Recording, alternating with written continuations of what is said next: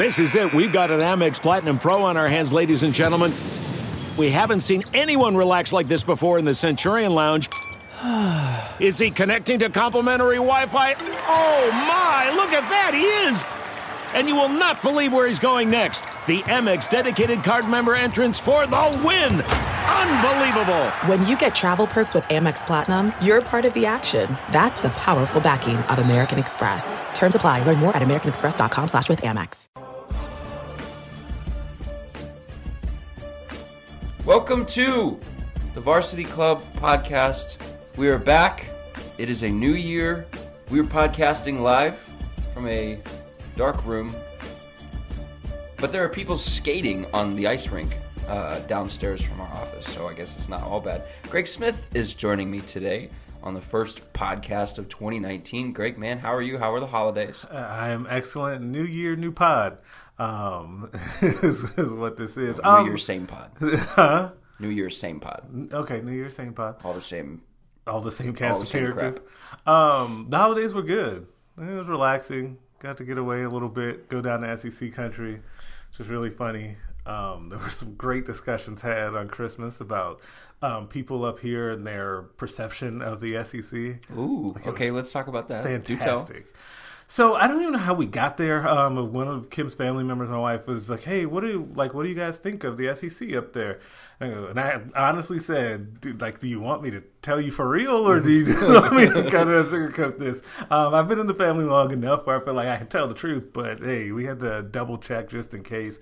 Um, and so I told them, uh, you know, about the how people here think it's weird that they are SEC pride over everything, especially once we get to the bowl game situations, which, by the way, they denied at first until I said, I, let's go around the room and see how many of you are cheering for Alabama to win the national championship. And they all, except for one, said yes. And there were a bunch of people in there, so I had to confront them on their bias there. And they're from Um, Mississippi too.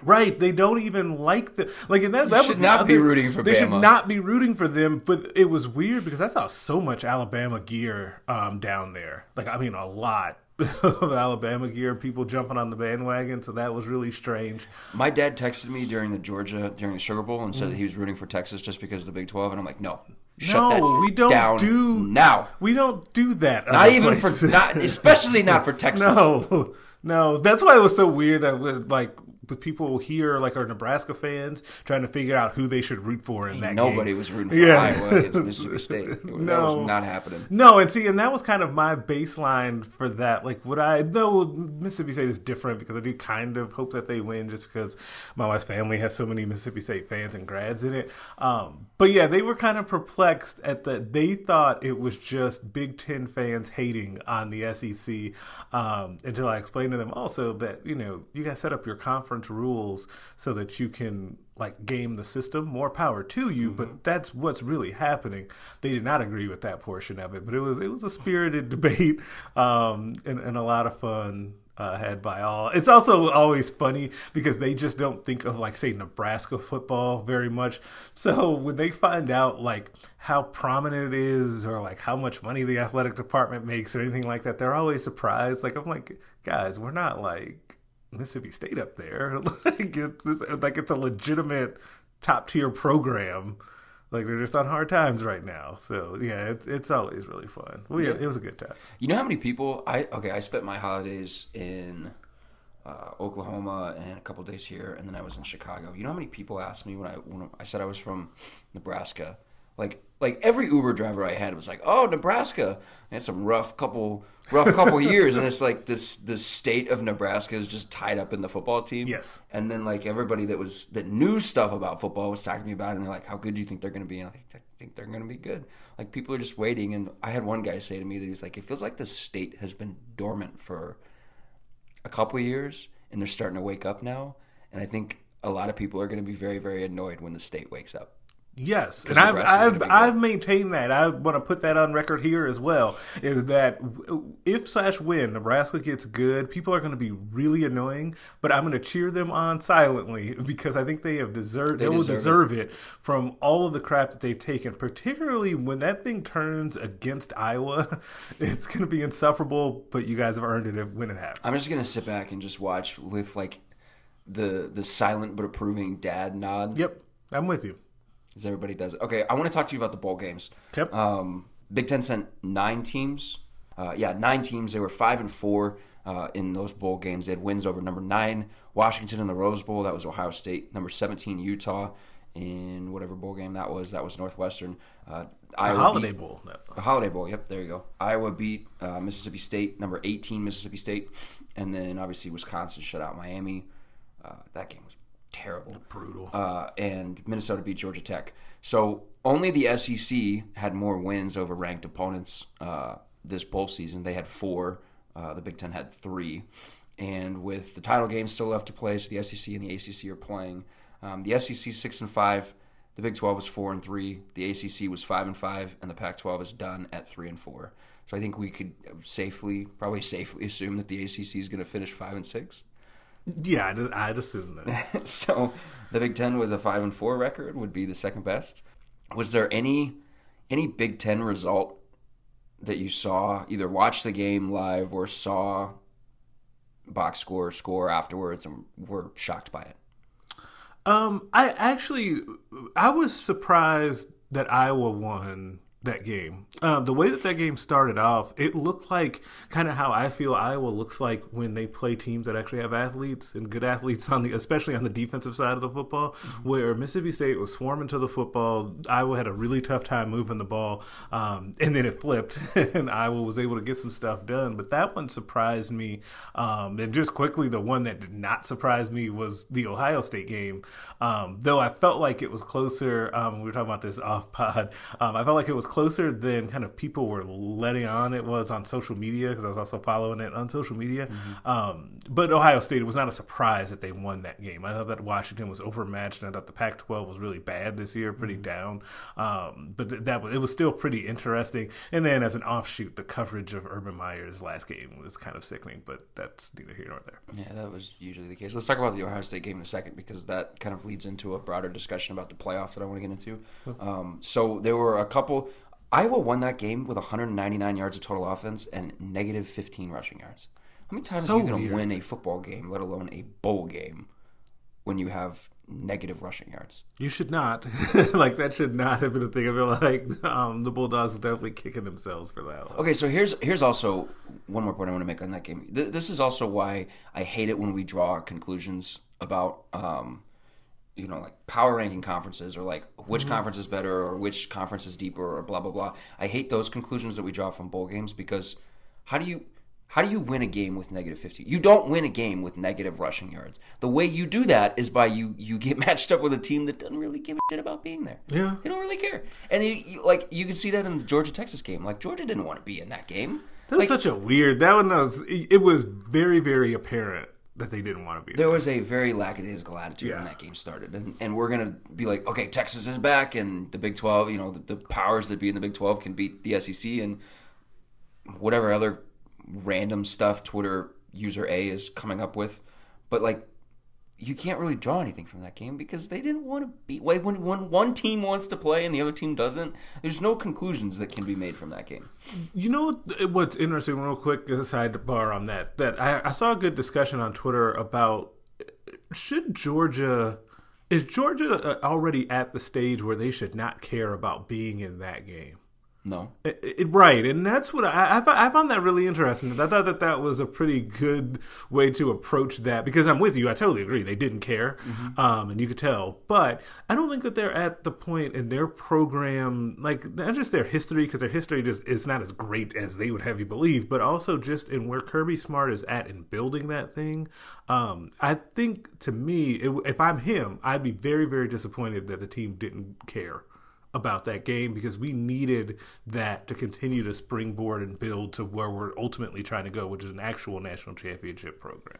Well, what's the record in big games now? They lost the SEC title game. They lost that LSU game that they really needed. They've lost the Sugar Bowl. You obviously blew the national championship game. What? How, how many big wins does Kirby have on his resume? Is it the one, the um, the Rose Bowl victory over Oklahoma? Is that it? Probably. Yeah, they're not- yeah, Off the top of my head, yeah. Uh, okay, let's talk about the two blowouts. Okay. because both of them were Big Ten versus SEC, and I think especially in the the Auburn Purdue game, Um, there was a very noticeable difference in not just size in the line of scrimmage, but overall speed and athleticism at the skill position players. It, uh, Purdue looked like they didn't belong on the same field, and I think both teams wanted to play that game. Like Purdue wanted to win that game because you know prove that Brohm didn't make the wrong decision, and Auburn obviously had a reason to play for because Gus Malzahn is on the never-ending hot seat. Um, but that game, Auburn 586 yards, 7.8 yards of play. They had 17 chunk plays, no turnovers. They had the ball for uh, for 10 minutes more than Purdue. They it just looked like that when we talk about recruiting, like that's the difference between those two conferences right now. Like they just they were bigger and they were faster.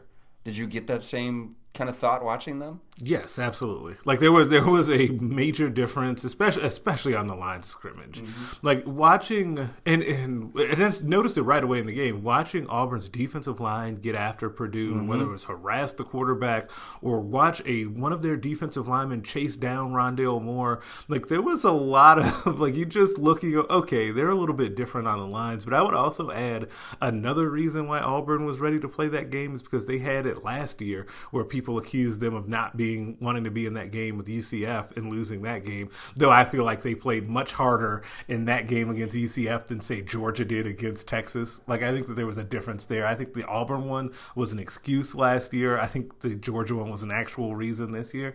Uh, but yeah, you could definitely tell um, a big time difference, and that is actually my question about Purdue going forward is if they're going to be able to uh, accumulate enough quality athletes to really play at a top end level, not just you know not taking putting them to the side the whole playing against an SEC opponent or playing against a team like Auburn, um, but even against the elite teams in the Big Ten, I think that they will still struggle even though they upset Ohio State this year. Um, just on average, they'll struggle even with as good of a coach as Jeff Brohm is. Yeah. Um, okay, so the Peach Bowl now, and this one was number ten Florida, number seven Michigan. Michigan was, I mean, I said this. There were a lot of people. Michigan was one of the best four teams in the country until the last week of the Until they season when they got blasted by Ohio State, and now here we are in the Peach Bowl, and they're getting blasted by Florida. Did this say more about where Florida's at in terms of its rebuild under Dan Mullen, or did it say more about uh, I guess the psyche of Michigan. Like they look like a broken team almost. They weren't. It wasn't a case of being so much smaller like Purdue was. Michigan is huge, especially on the line of scrimmage. They just got they got manhandled in a lot of ways. to me, the I know a lot of people have felt like went the Michigan way that it said more about them. I didn't think that. I actually think it says more about Florida because I think in a real sneaky way, Dan Mullen has done a great job down there very quickly. Um, and you look, and I feel like we're going to look up and they're going to be contenders. Like Florida to me is a team that is definitely, definitely on the rise. Um, that we need to watch out for in the national discussion going forward. I think it said more about them and where they're at and going. Okay, so obviously Michigan did not have uh, Rashan Gary or Devin Devin Bush on on the defense, and they did not have Karan Higdon, who was a big big part of their offense um, at running back. What does this say about Michigan? Is this an indictment on Jim Harbaugh because he's now he's now one and three in bowl games. He still has yet to beat Ohio State. He hasn't won a Big Ten title. Like, is this more about him and maybe? It, maybe it might be time to put him on the hot seat, or maybe it might be time for him to start looking at some of those NFL head coaching openings. Or does this say more about I don't know, Michigan was just overmatched with some guys out. I don't think they, they should not have been that overmatched, even when, and those guys are really good. Like, I don't want to minimize um, how good those players that they were missing are. Um, but I think this says something about Jim Harbaugh in that where does he go from here, right? So a bunch of those guys, those guys that were missing from that game will all be gone next year, right? Yeah, they're all declared. and they will have more that also um, end up declaring and leaving as well. So where does he go from here? And that's my big question for Michigan is, is that as those guys leave that defense, and remember he inherited a whole bunch of NFL talent on that defense to begin with, and then had more sitting behind them, which is kind of amazing how much talent they've cycled through on defense, particularly.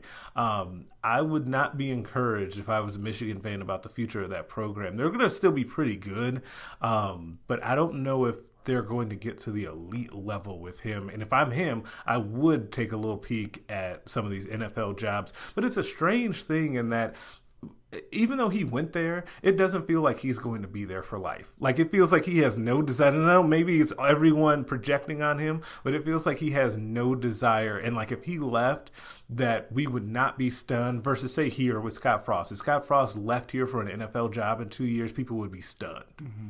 And, and you just don't get that sense with Jim Harbaugh. No, I think this was their best team. This was the best team that he has had, mm-hmm. and they are losing a ton of pieces. And this was also one of the worst Ohio State teams that we've seen in a long time. Yeah, and they they got obliterated. They got embarrassed by Ohio State.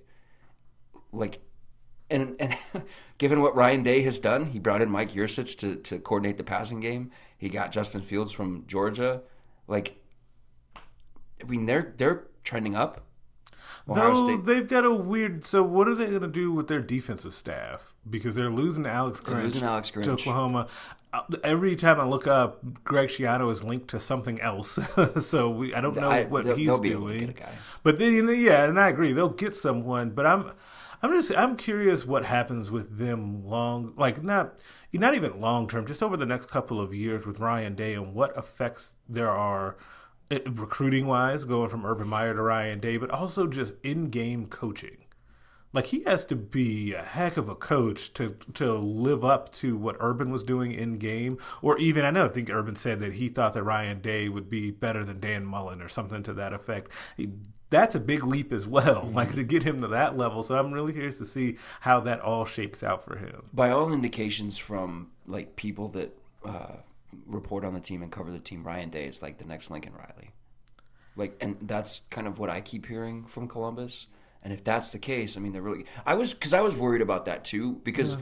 with Urban at Ohio State, like he was kind of in a similar situation with what Nick Saban has at Bama, where he's losing assistants constantly right. year after year, but he just kept replacing them with really good guys. Right. And I was curious: is that Urban, and is that guys wanting to go coach for him, or is that the allure of Ohio State?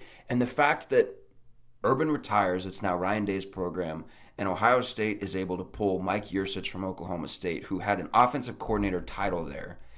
They get him for it's something like a hundred thousand dollar pay raise, mm-hmm. and he does not have an offensive coordinator title right. with the is Buckeyes. It's quarterbacks coach. It's quarterbacks coach and passing game coordinator. Like it's a it's step amazing. down in job title, and yet he ma- he made that move for a, a quote unquote unproven head coach and I think that says more about uh, the job at Ohio State than it does anything else. So I don't know that I'm worried about them being able to piece together staffs. And I think they're still going to be able to recruit like they got Justin Fields. They did, and they did get a five star and Zach Harrison yeah. right before early signing period. So yeah, I we'll we'll see. I I just I if I'm one of the other teams, like if I'm Nebraska, if I'm Penn State, um, even Michigan, though I don't know if Michigan that'll still be enough for Michigan to then get over that hump and beat Ohio State. I'm at least encouraged that it's no longer Urban Meyer over there. Yeah, no, you're encouraged, and if if you're in the West, you're a lot more optimistic than you are if you're in the East. Like yeah, Penn because State, yeah, yeah, like Penn State is now losing Trace McSorley, and you know you're going to be two years removed from probably James Franklin's best team with Saquon and, and Trace, and you still haven't won anything. And Michigan is obviously in the situation that Michigan is in, and I think Michigan State, I think Mark Dantonio is like a year or two away from leaving that job feels like it. But also the thing too is is if you can get in those one game situations in the conference championship, if you're those teams in the West, you might now feel okay or even better about your chances because now let's say just for sake that next year Ohio State goes back to the Big Ten championship, right? And it's now Ryan Day against say Scott Frost, Scott Frost, or Jeff Brohm or Pat Fitzgerald. Like these are coaches that are pretty good, yeah. right? like at, at the least, they're pretty good. So you, you feel good about your one game scenario of be tr- trying to outcoach him, um, even if now unless he does turn out to be Lincoln Riley, then you end up in a situation where you're in the same spot. Um, but you have to feel at least good about taking your shot there. So it's interesting that you uh, said Nebraska, Purdue, Northwestern. You did not include Wisconsin in that.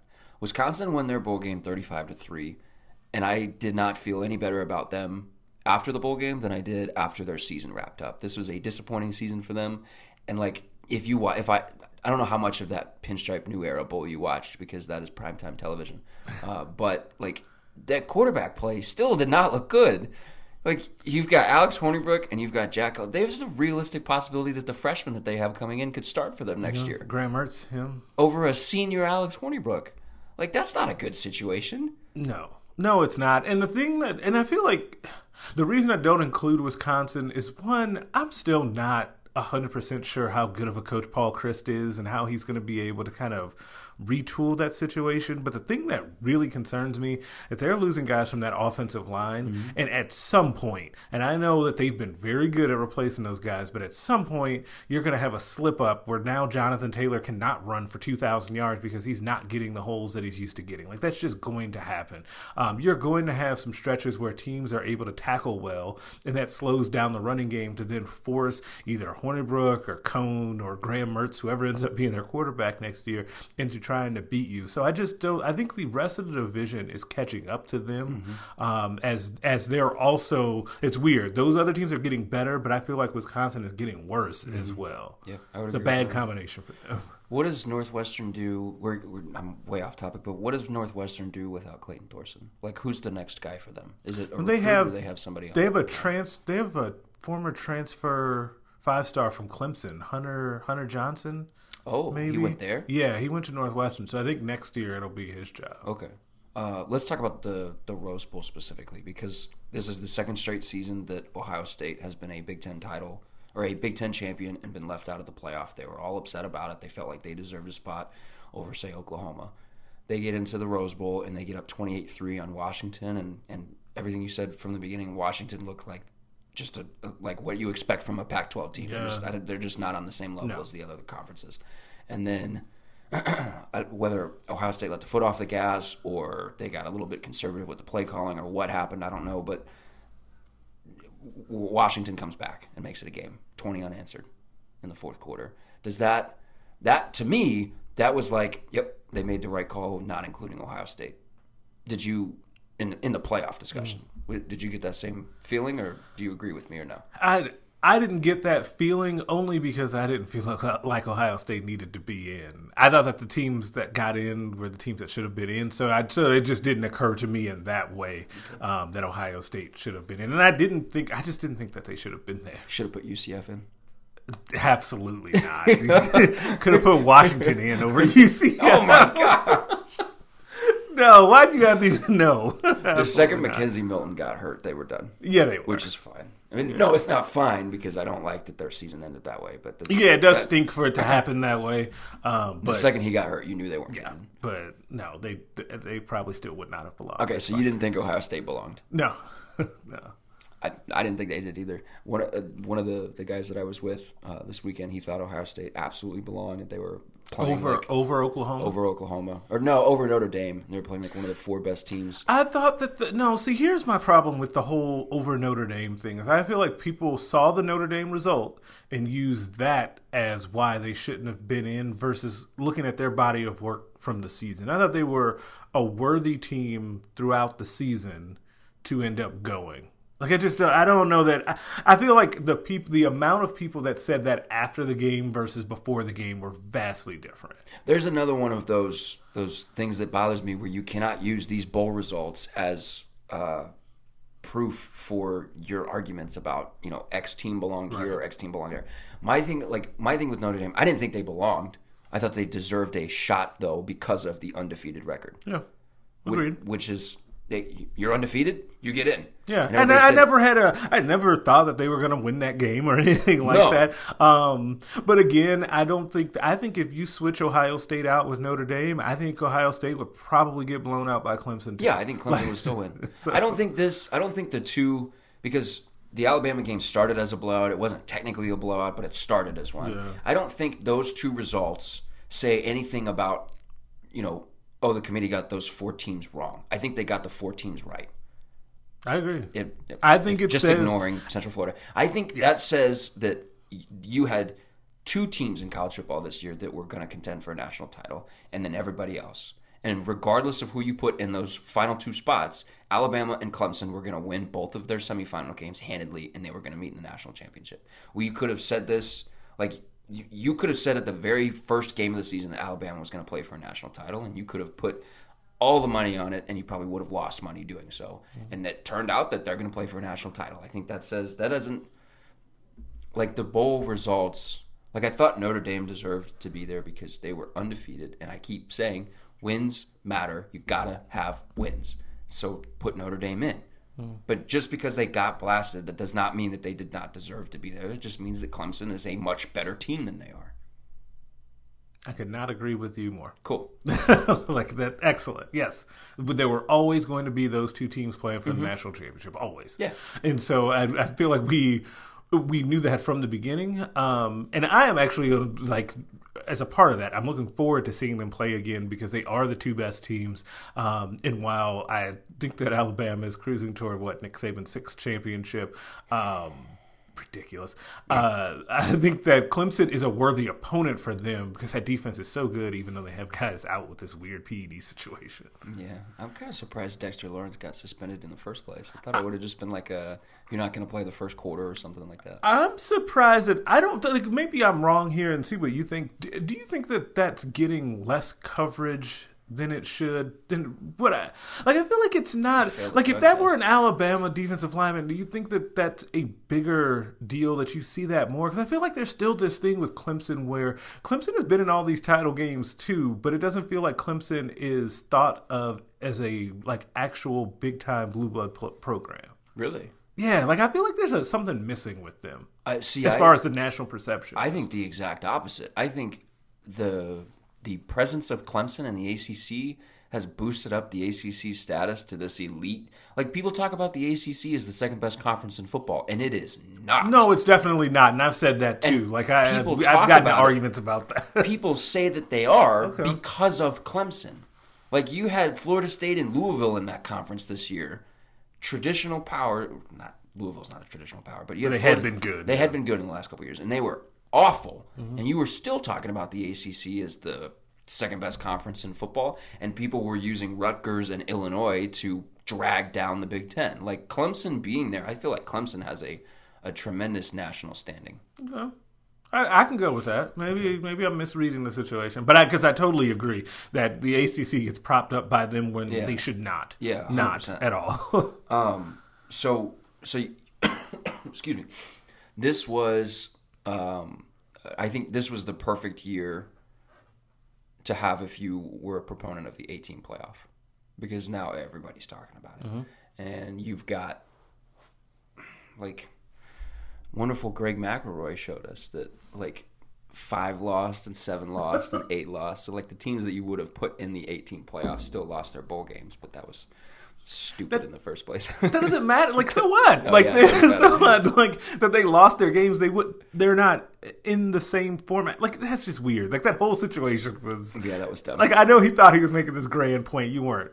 so okay. no, he was not. Um, so, but but you had eight teams, and I think you had maybe four outside teams that were a little bit more deserving this year than in years past. Okay. Do you? Where do you sit on the the eight team versus 14 playoff line? I love the idea of doing eight. Um, and to me, it needs to be. I think this is what Frost said too. Was that the five conference championships and three at large bids? Um, and so, and and I with with uh, home with home games in that first round, um, which I think would be a. I think that would be a really neat wrinkle to the whole thing because you just you could then get some pretty interesting matchups that you just don't normally see um, at some home fields, especially with some of those like Southern teams having to potentially come up to the North um, to play their games in what could be you know perilous weather. Could end up looking like the Michigan State game from this year, um, which God, can you imagine like Alabama? Well, it wouldn't be Alabama, but just Florida. to say Florida. Imagine Florida having Florida having to like come that. to Ohio State and play in that type of environment would just be great. Um, and, it'd give a lot of fodder for Big Ten fans. But no, I, I'd be in favor of that. I don't think that this year did anything for me to sway whether we should or shouldn't. I think people are using weird arguments to say both sides of it. Um, I, I just I think that we need to expand it. I have an issue with uh, the because the Athletic had that story like the power brokers in college football want eight now, and they're upset that UCF didn't get included after another undefeated season. That to me, you just kind of like gave a weird look. That to me is wrong. I feel like there are a bunch of upset ads that they didn't get in the playoffs, and read Ohio State with that because that's I'm pointing at them. The Big Ten um, needs to be Delaney is upset. Yeah, Yeah. I, and I see a bunch of upset ads that they did not get into the playoffs that are like, oh hey, let's use UCF as like our crutch to stand on. Yes. Like I don't like that. I, I, I agree with you. Don't use them that way. Uh, because you don't care about them. No, you like you really don't care about UCF. because if you had one of those votes on the committee, you're not putting them in. right, Um, so I think that you need eight, but I do not want um, automatic bids for conference champions. really, No. Well, I mean, what were we just talking about with Washington? There are the four conferences, and the Pac-12 is so much farther behind everyone. But my problem is you can't have five power conferences in four slots because then you're going to always leave someone out. Why? Why are there five? So here's my this. I mean, this gets back to my bigger issue with like the tiers in college football. Why is it Power Five? The Pac-12 is not and has not been on the same level as the other four. Why did we just arbitrarily come up with Power Five and Group of Five conferences? But then, okay, so you're in in favor of basically dropping the Pac-12. Here's what I'm in favor of, and I, Dirk Chatelain actually kind of tweaked it a little bit, but I mm-hmm. want four super conferences. I want the Pac-12 gone. Get rid of them. Dissolve it. Take all the teams out of it. Put four super conferences. You can call them whatever you want to call them, but the mm-hmm. Big Ten, the SEC, the ACC, and the Big 12. Put a 16 teams in each, and then mm-hmm. you've got four, and then you can make auto bids for an 18 playoff with three at-large bids and the best group of five team, or whatever they would be called at that point. Yeah. That is the way. That that's what I want to do. See, I don't want to. this is gonna sound bad. I don't want an automatic bid for that group of five team. Like they need to have their own invitational. In my mind, like I don't want them in. Like, and I, sorry, um, So just, uh, they I- should just stop playing FBS football. The want to. American Conference should just go down to FCS, go down to Division Two. do you like like i'm they to me they don't need to be in because there is not it, the problem is going to be if we change the system and we let uh, like th- that group of five um, winner have an automatic bid there will be years where that team is not UCF this year or last year or Houston from a couple of years ago. It's going to be like, you know, Tulsa from a few years back or something like that, where now that team is just the sacrificial lamb for probably still Alabama. Um, I don't want that. No, they don't need a bid. They can have an invitational and then we can, you know, we get more football that matters because they can have their own playoff. More football that matters. Tell me the bowl games don't matter. These bowl games matter. Yeah. Uh, what is what? What's the the worst, best G five team over the last five years? Like that'd be something I would want to look into You now have an assignment for the rest of the because I don't know what it would be. Because you've had. I mean, you've had Boise that's winning consistently ten games. You've had UCF. There's always one The last that- year under George O'Leary, they went to whatever it was, the Fiesta Bowl or the Orange Bowl or something like that. Is that Bortles? Yeah, that was poor. Oh God. He's good then. Um, oh man. Yeah, I think, I think like I do. I, I just don't want automatic bids for the. I don't want an automatic bid for the Pac-12. The but the re, you know the reason though that that has to stay um, is because USC eventually will be back. Will they? Maybe, Will they? maybe. But talk about having a, a team like we were talking about Clemson prop up the ACC. How long had USC been p- propping up Yeah. the Pac-12? Here's here's my thing with USC. I think Oregon right now has a better five-year outlook than USC does. They do, especially considering, really well. yeah, considering what he's doing on the recruiting trail, and they got that extra. He turned down his alma mater Mm-hmm. um, to stay up there, and I think part of the reason he turned down Miami to stay there is that he knows that too. He knows that their outlook is really good, Mm-hmm. and that the Pac-12 is really there to be taken, but no one's really grabbed it and just run, right? Even Washington this year wasn't undefeated. Um, they won the conference, but they still weren't ever really a legitimate threat, which you should be able to get someone in that conference to be a legit playoff threat just based on the fact that the teams aren't as good in the conference. Well, it, it's also going to be wide open because everybody's everybody has forgotten that Chip Kelly is at UCLA and that they started 0 and 5 and they are not 0 and 5. They did not finish that way. They finished a lot better. I don't know what their record was, but uh, Washington is getting Jacob Eason and Chris Petersen is still there.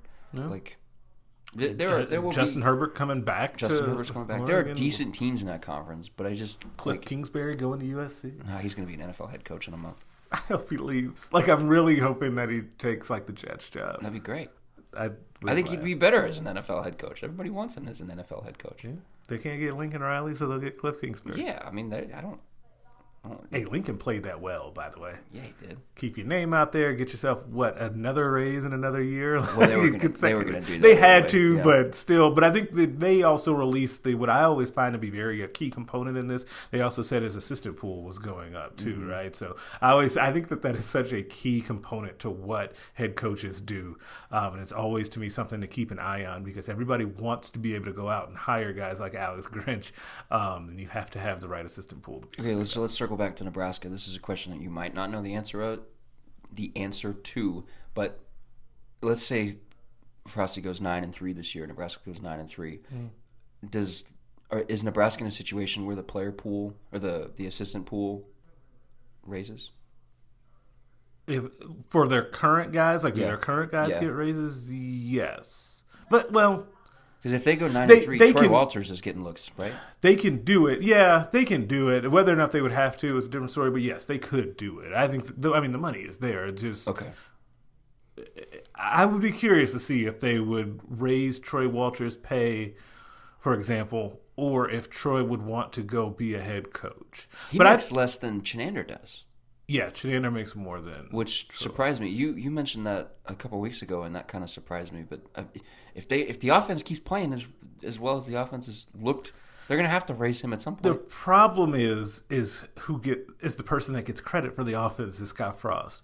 So like you're raising his pay just to keep up appearances. Like I don't know. That it's it's an interesting question because I think that they oh, I don't think it would be just to keep up appearance. I think he's he's a very real part of that offense, right?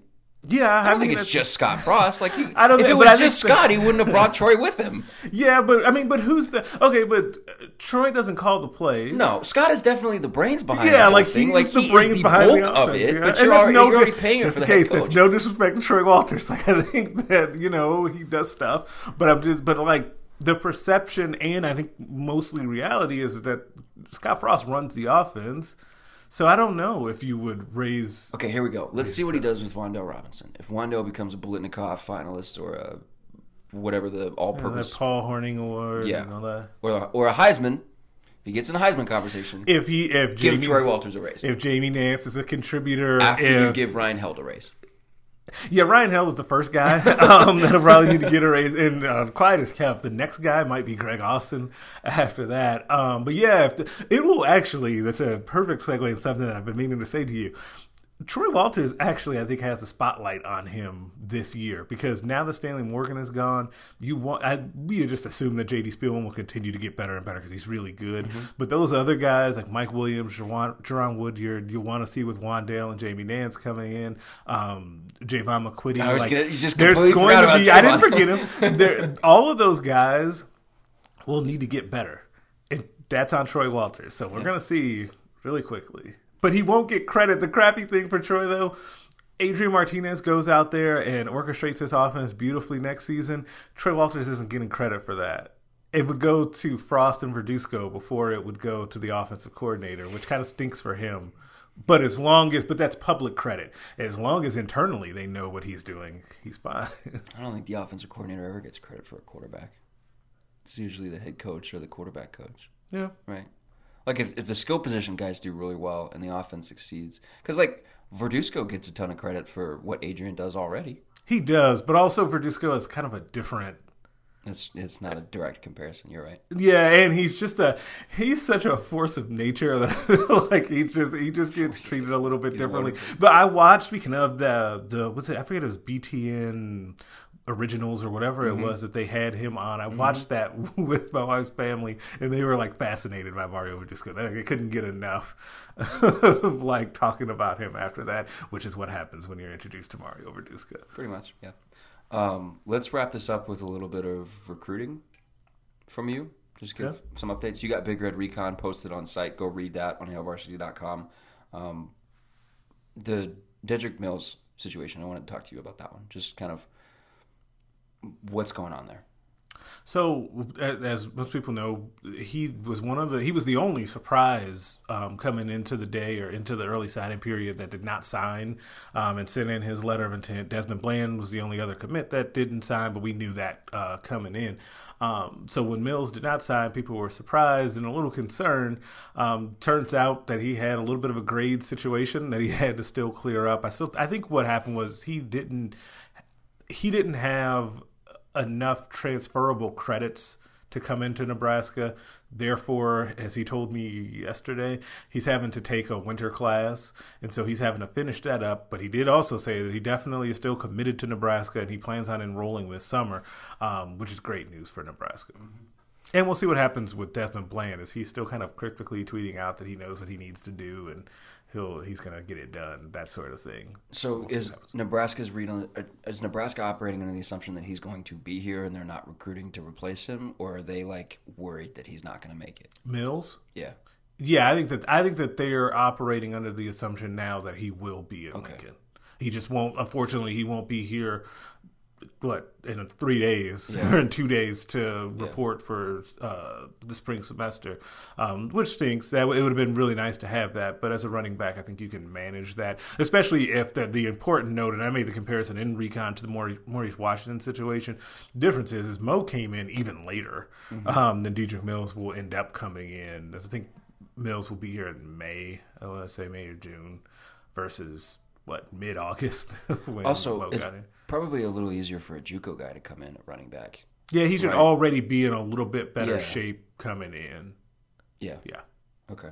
And that I mean that that's a that's a big like you've written about this before. Like they have plans to use him. Like he's not just going to be uh, depth in that backfield. Like they have plans to use him. Is it going to be similar to the way that they wanted to use Greg Bell, or like what are you hearing there? I think it'll be similar to the way they used Devine Ozigbo, whereas it'll be uh, he can run between the tackles, um, but also do other things as well. Devine was not just a in the end. Devine was not just a between the tackles guy. He was breaking long runs off. He was until last season, but he, he was until last season. So it's still just an amazing story. Um, even with that kind of being behind us, it is just incredible what happened there. But yeah, he was your best player when we did the the best of mm-hmm. 2018 thing. He was uh, Greg's best player. Go read that, and it was like hard to argue with. Yeah, it's tough. Um, but and plus having having Mills, a guy who's a little bit more seasoned in that room, who's been around, who's played Division One football um, at Georgia Tech and was successful, that will also really help in the fact that that running back room is really young. Mm-hmm.